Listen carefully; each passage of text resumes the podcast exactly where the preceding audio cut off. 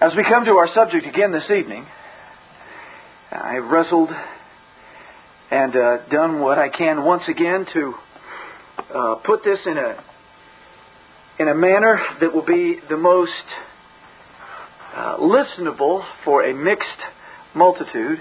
I will remind you that I will be reading from the Word of God. I can make no uh, I can make no apologies for the Word of God in the very clear and sometimes the very graphic passages that are there. I have uh, done all I can not to be uh, too uh, explicit in the things that will be said, and this one will probably be the most difficult of the ones I've had to preach on this. After this, uh, will simply be some observations and some applications. But tonight we must come to what is lying at the heart of this very issue of modesty.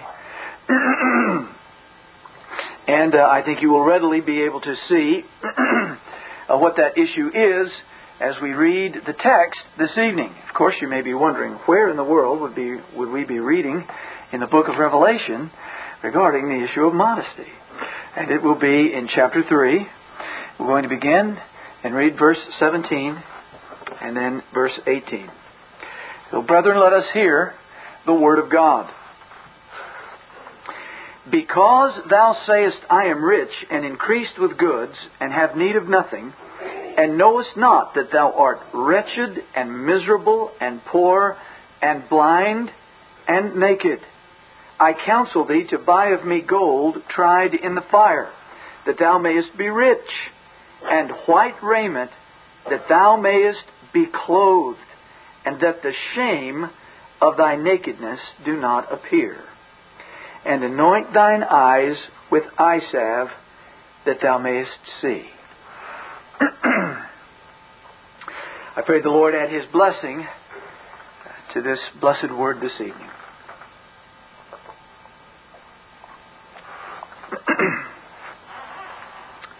now, drawing from the biblical material, brethren, we have defined modesty this way Christian modesty is the inner self government, rooted in a proper understanding of oneself before God, which outwardly displays itself in humility and purity from a genuine love for Jesus Christ, rather than in self glorification or self advertisement. Now, likewise, drawing from the Word of God, we have seen that the warrant for modesty is first rooted in the holy character of God Himself and in His eternal purpose to conform His people to the image of His Holy Son, Jesus Christ. Modesty is also rooted in the seventh commandment Thou shalt not commit adultery. It is quite clear that if God prohibits it, He is also prohibiting the things that would lead to it, carefully and biblically understood. and moreover, the Scriptures make apparent that modesty is not first an issue of clothing. It is primarily an issue of the heart. We can be fully clothed and yet be very immodest if we properly understand the Word. it is primarily an issue of the heart, and brethren, if the heart is right with God, it will govern itself in purity coupled with humility, and it will express itself modestly. Now, we next considered the origin of clothing and the necessity of modesty. God Himself was the first designer of clothing. Nakedness was good until Adam and Eve's fall into sin. From that point forward, nakedness was covered for reasons of protection from the elements and for moral purity. I, I emphasize again, as I did in, in the last two messages, the body is not wicked. The body is not bad. The body is very good. God created it, and it brings Him glory. The problem is not the body. Because of the fall, the problem is man's heart. and therefore to preserve purity, one of the things that helps in that, it's not all there is to it, but one of the things that helps to that end is a proper covering. Now, God covered Adam and Eve from their necks to below their knees with coats made of skins. And we'll talk about the importance of that particular region of covering uh, in another of our messages. God also clothed the priesthood down to their feet. The Lord Jesus Christ wore a garment that stretched to his ankles. Even the saints in heaven are pictured as clothed with long, flowing robes. Once again, the whole concept is that when God clothes, we always see a genuine covering. It is not abbreviated. We see the body covered. Now, finally, we considered our motives for modesty. First, our aim must be the glory of God. That should be our aim in all things. And this is a very, uh, from at least from my experience, a very ignored category in our lives. Our clothing is a language that says something. And for the Lord's people, it should speak of purity, it should speak of holiness, it should speak of chasteness, it should be modest. and we want to bring him glory in it. We want to we want our clothing to speak that we are not uh, possessed of the attitudes of the world, but of those attitudes which bring glory and honor to our God. Secondly, our, our motive must be love for Christ. We're to do this not because we just simply happen to go to a church where the preacher rants and raves about what what you wear. That's not the that's not the goal. That's not the focus, and that's not the motive. Whatever we do must be to the glory of God, and what must drive that must be a love for the Christ who loved us and gave himself upon the cross of Calvary to purify a people zealous of good works to cleanse us from our sins, to give us new hearts that desire what is chaste, what is good, what is righteous, what is pure. So we want to do it because we love Him. and our corrective must be that we are the temple of the Holy Spirit and that we're not our own. Our cry is not that of the feminists. It's my body, I'll do what I want with it. It's not the cry of modern evangelicalism. It's my liberty, I'll do what I want. It is the fact that these weak vessels of dust are the blood bought purchase of Jesus Christ. He has purchased us spirit and body. These are His and they are to be adorned in such a way that we honor the one who purchased us. We're not dressing for high fashion. We're not dressing for us. We are dressing for the one who loves us and gave himself for us.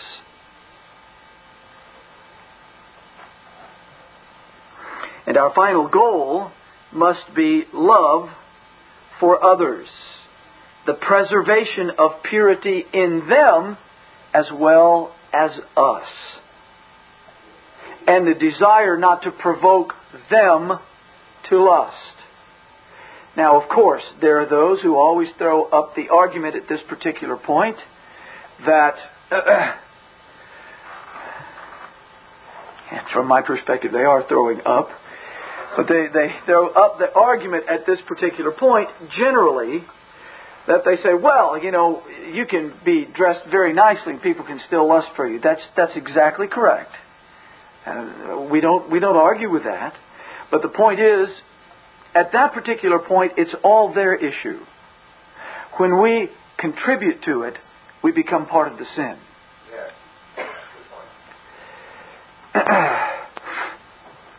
so, having reviewed these matters thus far, then, our message this evening is entitled The Shame of Thy Nakedness. The Shame of Thy Nakedness. Christ's letter to the church at Laodicea is rich and is full of very important instruction for the Lord's people. But uh, that's not what we're going to look at this evening. Uh, we approach this for one reason this evening. We want to consider one principle contained in what he's saying, and it is found finally there in verse 18, but built upon the last word in verse 17. the church at Laodicea is wealthy, it's comfortable, it is worldly, and it makes God want to vomit them out of his mouth. They are lukewarm. that is strong language from the King of Kings. And he says, You don't even realize that you're wretched and miserable and poor and blind and naked. Now, of course, he's not talking about physically naked. They are naked spiritually. They are deprived. They are helpless. They are poor. They have nothing, is what he's saying. And he says, I counsel thee to buy of me gold tried in the fire, that thou mayest be rich, and white raiment, that thou mayest be clothed.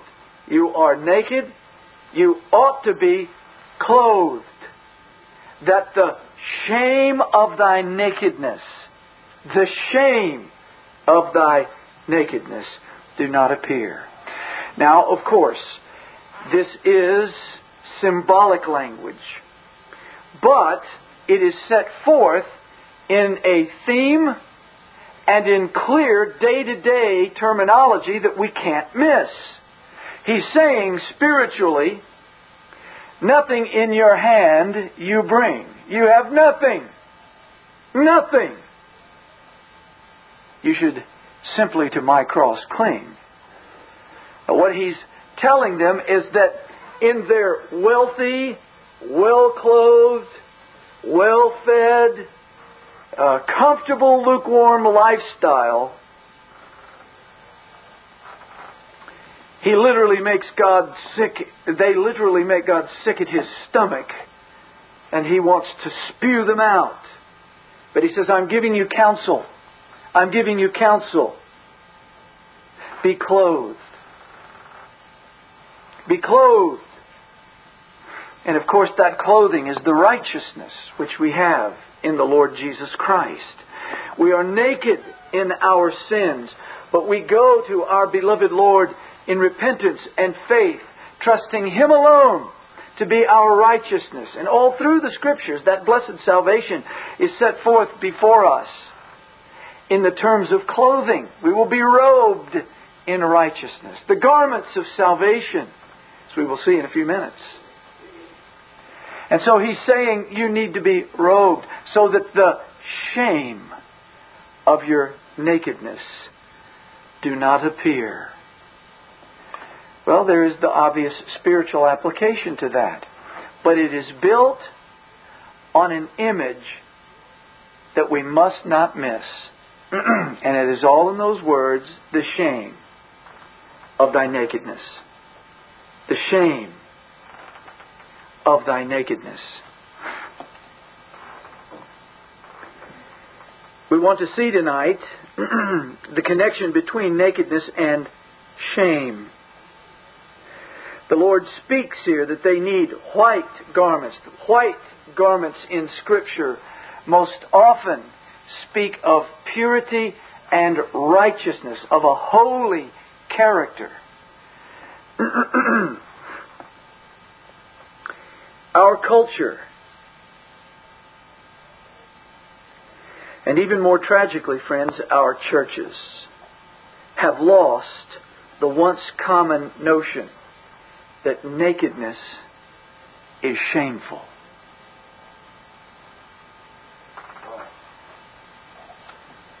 It is shameful.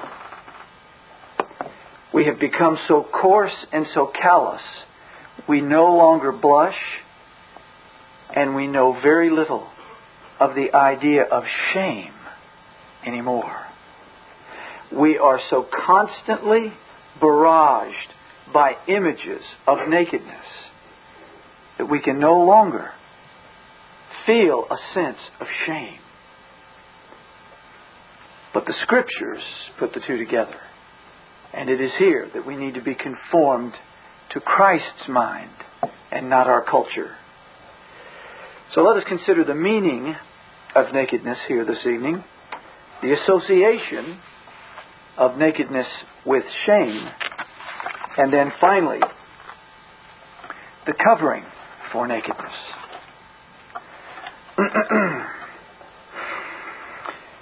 now let's consider first the meaning of nakedness, and it's quite obvious. We don't have to go into great detail here. But there are several things that I want to bring before our, our minds here.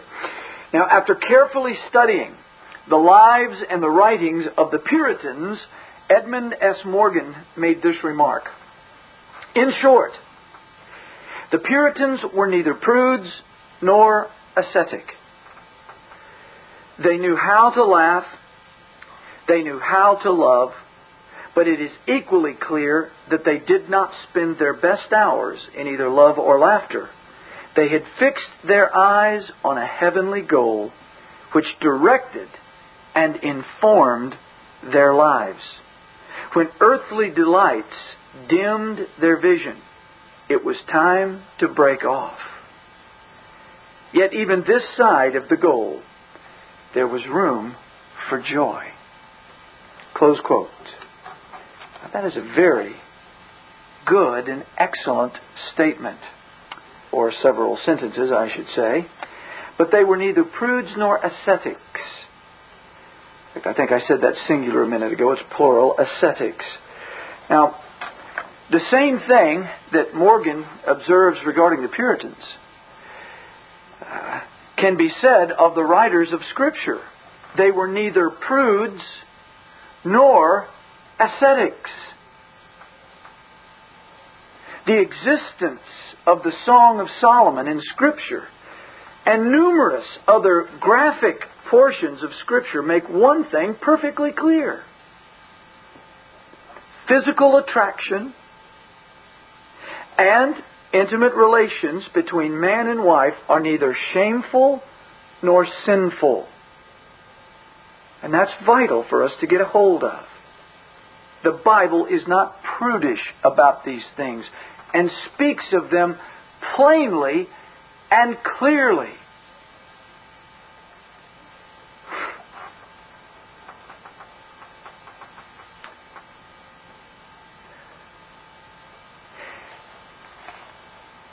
We must consider, however, that Adam's fall into sin, or after Adam's fall into sin, the words naked and nakedness became a biblical substitution for male and female reproductive organs.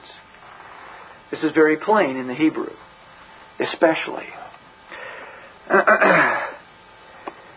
this term is most often associated in Scripture with shame. It, is, it also regards sinful and shameful immoral acts. Uncovering nakedness spoke of fornication, of adultery, of wicked and immoral acts. This connection between nakedness and shame is directly rooted in the fall. Remember, we looked at the fall last week. Prior to the fall, there was no shame, there was no guilt. But after the fall, there was. Because of man's now wicked heart. And he took what God had made and declared good and regards it in evil and wicked ways. Now, as I said, a few of these passages are somewhat explicit. I've gone through many of them and I have chosen those uh, that I think least uh, likely to shock anyone here, but dear brethren, I hope you've read the scriptures enough to know that they're there. This is the Word of God. He is holy, and we are not more holy than He. So I have chosen, hopefully, these carefully. But I, I bring this up to uh, say these things. We need to recognize that nakedness evokes numerous and varied images throughout the Bible. Uh, the many usages include original innocence in the garden. They were naked and were not ashamed, as it says. Defenseless or vulnerable. Someone is naked if they have no defense. Um, exposed or deprived or helpless. Humiliated, guilty, and ashamed. Now that's what we really want to get a hold of here this evening, is the fact that in our day, listen carefully, I want to try to make this as bold and black and white as possible. In our day, nakedness is considered good. It is promoted all around us. In the Word of God, exposing oneself is shameful. Amen. This is one of the reasons intellectuals hate the Bible. There's always these people out there supposedly like preachers who fill people full of guilt when they should just let them alone and let them enjoy whatever they want to enjoy. Brethren, I must tell you what your Creator says.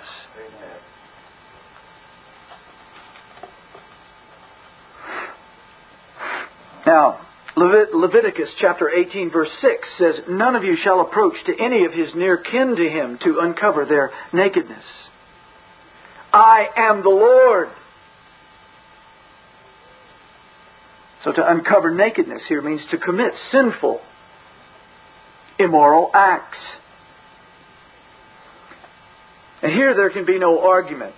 According to God's Word, uncovering nakedness in this sense, for the purpose of immoral relations, is sinful and it is shameful. But obviously, these are secret or private acts. What about in public?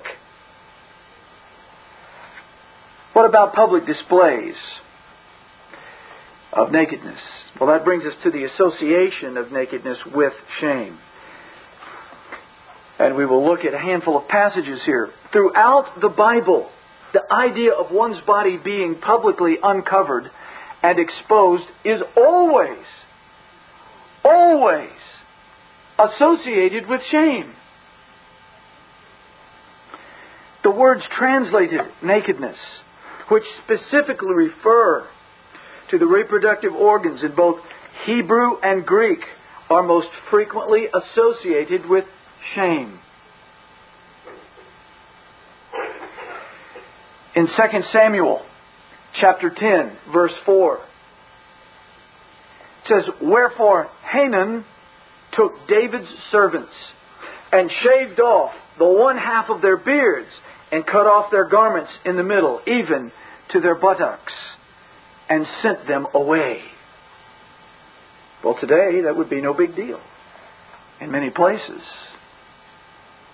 As a matter of fact, all one has to do is walk a few blocks down to the beach here, and you'll see people that have most of their hindquarters completely exposed. But my point in reading this passage, in its clear declaration, is that we might see and sense that he was shaming these men. He was shaming them by exposing parts of their body. Isaiah chapter 20, verse 4.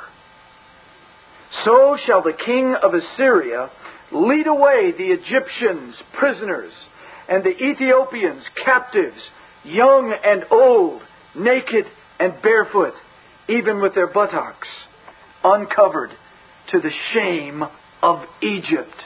It couldn't be any plainer. They had conquered them, they were captives, and they wanted to shame them in the eyes of the world. They wanted them to be humiliated and to feel little and to feel embarrassed. So what did they do? They exposed them. In this country, we parade it. Why? We have lost all sense of shame. Amen. Israel, because of its rejection of God's law and its breaking of the covenant, brought upon herself God's just wrath. And how did God describe it? Well, He did it in many ways. But He described His judgments like this in these passages Isaiah 47, verse 2. Take the millstones and grind meal, uncover thy locks, make bare the leg, uncover the thigh, pass over the rivers. Thy nakedness shall be uncovered, yea, thy shame shall be seen. Brethren, to uncover the thigh was a thing considered shameful. Why is that? Because this is a euphemism in the Hebrew that ultimately, I will say this as delicately as possible, the thigh was always related to physical relations. Men understand that.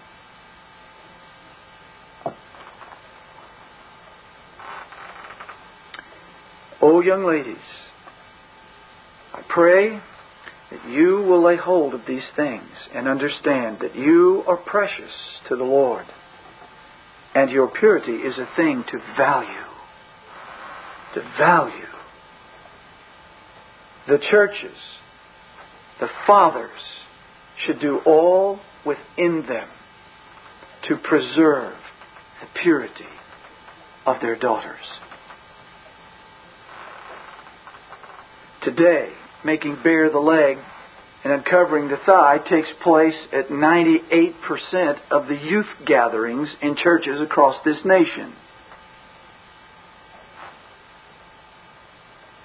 Ezekiel chapter 16 verse 37 Behold therefore I will gather all thy lovers with whom thou hast taken pleasure and all them that thou hast loved with all them that thou hast hated and I will even gather them round about against thee, and will discover thy nakedness unto them, that they may see all thy nakedness.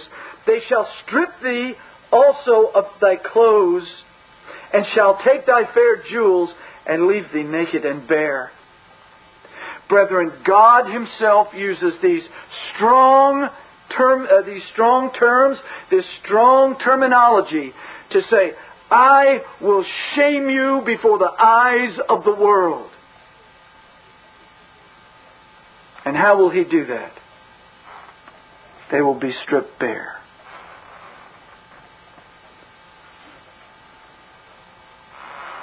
There are countless places in this town where you pay to go and see this.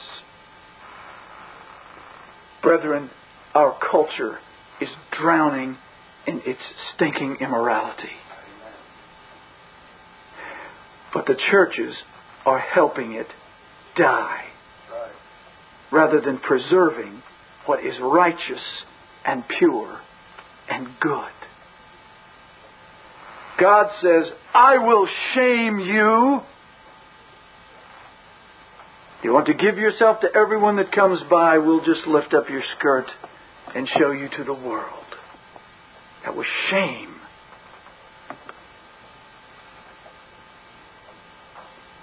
Nahum chapter 3, verse 5. Behold, I am against thee, saith the Lord of hosts, and I will discover thy skirts upon thy face, and will show the nations thy nakedness, and the kingdoms thy shame, and I will cast abominable filth upon thee, and make thee vile, and will set thee as a gazing stock. Brethren, gazing stock today is the pastime of our nation. It is the pastime of young men in this nation. Fathers, you need to be teaching your sons to respect young women, not to ogle them. You should be teaching them how to handle their eyes and govern their hearts, and how to protect young women rather than to take advantage of them.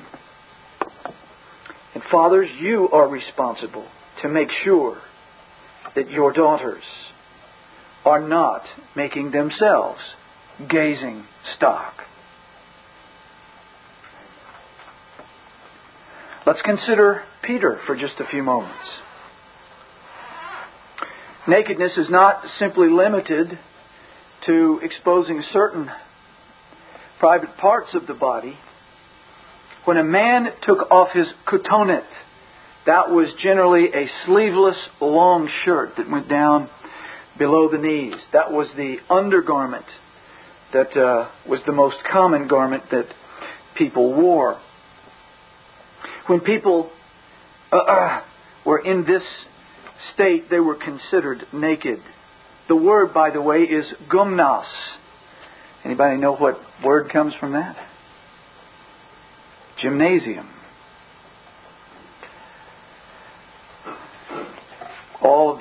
Sports were practiced in the nude.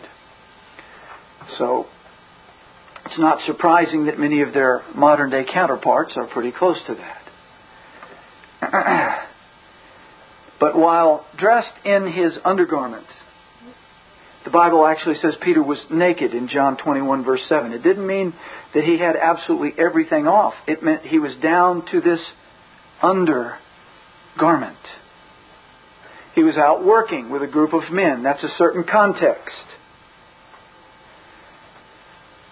Burton Scott Easton says that both the Greek and the Hebrew forms mean without clothing, but in both languages they are used frequently of the sense of lightly clad or without the outer garment. When you took off your mantle or your robe and were simply down to that, that, that undergarment, that was what the scriptures called naked. Thomas Boston observed that the Hebrews called him naked who has cast off his upper garment. So the likely meaning of John 21 was that Peter was wearing only this undergarment. Peter was not sinfully naked in the context of his work. As a fisherman, he was laboring there with men away from the shore, not publicly socializing in a mixed gathering. Nevertheless, he obviously saw a difference between working in his boat and being on shore in the presence of the Lord Jesus. Why? Because if you read John 21 carefully, it says, He put his robe on and then swam to the shore. Can you imagine how heavy that would be? Why in the world would he do something like that?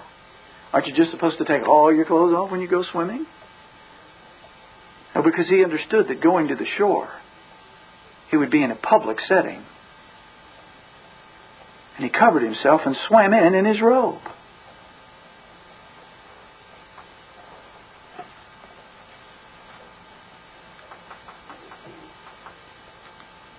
So then, according to Scripture, one doesn't need to be stark naked to be shamefully naked. Gumnos means naked or stripped bare. That's the word. That's what it means. And without an outer garment, without which a decent person did not appear in public. This is what the lexicon says. The Greek lexicon that defines the word says, in that day, the decent person did not appear in public without an outer garment, something covering that inner garment.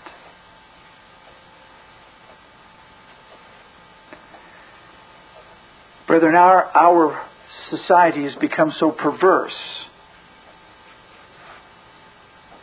that it is considered fashionable to wear garments on the outside that look like undergarments.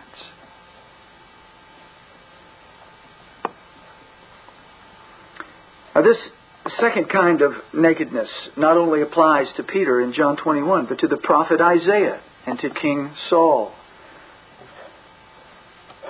The, the, star, the startling thing, when you sit down and think about it, is that something that went from his neck to at least his knee actually, being considered naked, covered more of him than what is happening at the uh, your local church retreat.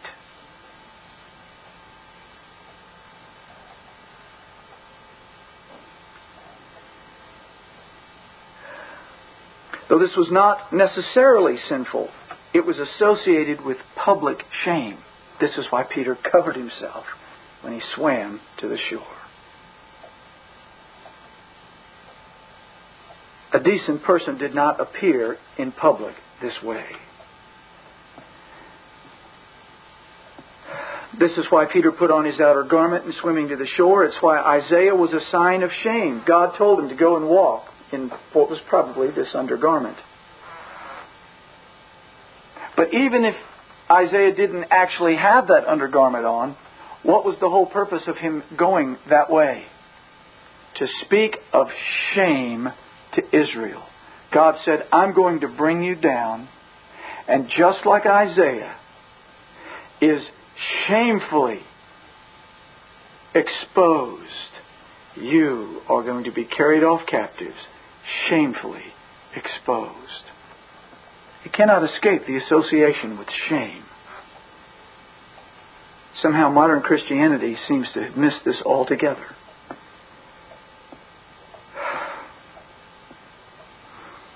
The same could be said for the humiliation of the virgin daughter of Babylon that we read in Isaiah 47 in the making bare the leg and the uncovering of the thigh.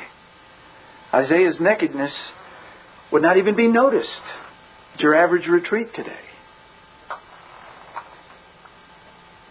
His, his entire appointment by God would be missed. No one would be embarrassed. He'd have on more than many of the people there.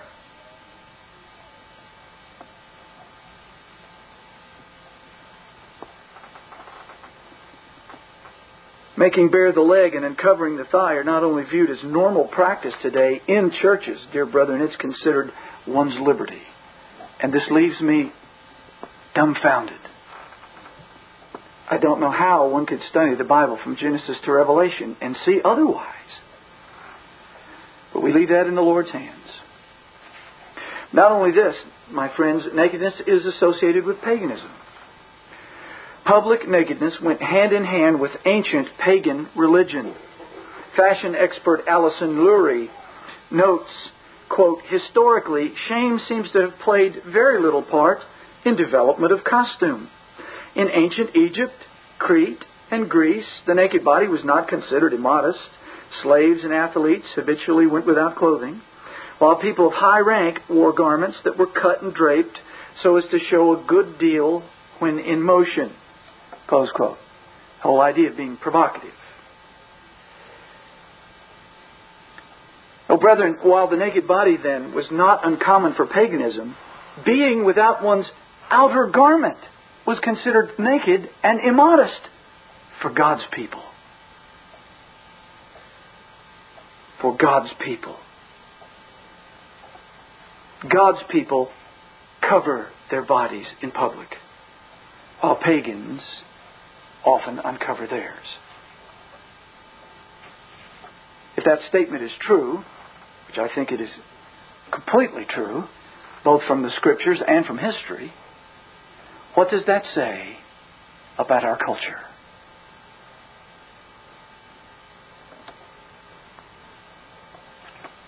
Not only that, nakedness of this fashion is associated with demonism. Nakedness goes hand in hand with demon possession. Luke chapter 8, we have the story of the demoniac. He's running wild. He is lunatic. He's full of demons. A legion of devils possesses the man. He cuts his body. He's lost his mind. And what is the state we find him in? It says, He went forth to land. There met him out of the city a certain man which had devils long time and wear no clothes. I was sent a letter just recently from someone who had read my booklet on modesty. And he couldn't understand why I wrote the book because he was a Christian nudist and thought that he was just honoring the Lord. What's the matter with me? I mean, this would be hilarious if it were not so breathtakingly tragic. This Reformation audio track is a production of Still Waters Revival Books.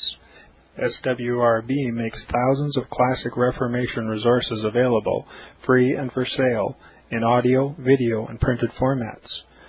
Our many free resources, as well as our complete mail order catalog, containing thousands of classic and contemporary Puritan and Reform books, tapes, and videos at great discounts, is on the web at www.swrb.com. We can also be reached by email at swrb at swrb.com, by phone at 780 450 3730, by fax at 780 468 1096, or by mail at 4710 37A Avenue, Edmonton, that's E D M O N T O N, Alberta, abbreviated capital A, capital B, Canada, T6L3T5. You may also request a free printed catalog. And remember that John Calvin, in defending the Reformation's regulative principle of worship, or what is sometimes called the scriptural law of worship, commenting on the words of God, which I commanded them not, neither came into my heart, from his commentary on Jeremiah 7:31, writes, God here cuts off from men every occasion for making evasions, since he condemns by this one phrase, I have not commanded them, whatever the Jews devised. There is then no other argument needed to condemn superstitions than that they are not commanded by God. For when men allow themselves to worship God according to their own fancies, and attend not to his commands, they pervert true religion. And if this principle was adopted by the papists, all those fictitious modes of worship in which they absurdly exercise themselves would fall to the ground. It is indeed a horrible thing for the papists to seek to discharge their duties towards God by performing their own superstitions. There is an immense number of them, as it is well known, and as it manifestly appears. Were they to admit this principle, that we cannot rightly worship God except by obeying His word, they would be delivered from their deep abyss of error. The prophet's words, then, are very important when he says that God had commanded no such thing, and that it never came to his mind, as though he had said that men assume too much wisdom when they devise what he never required, nay, what he never knew.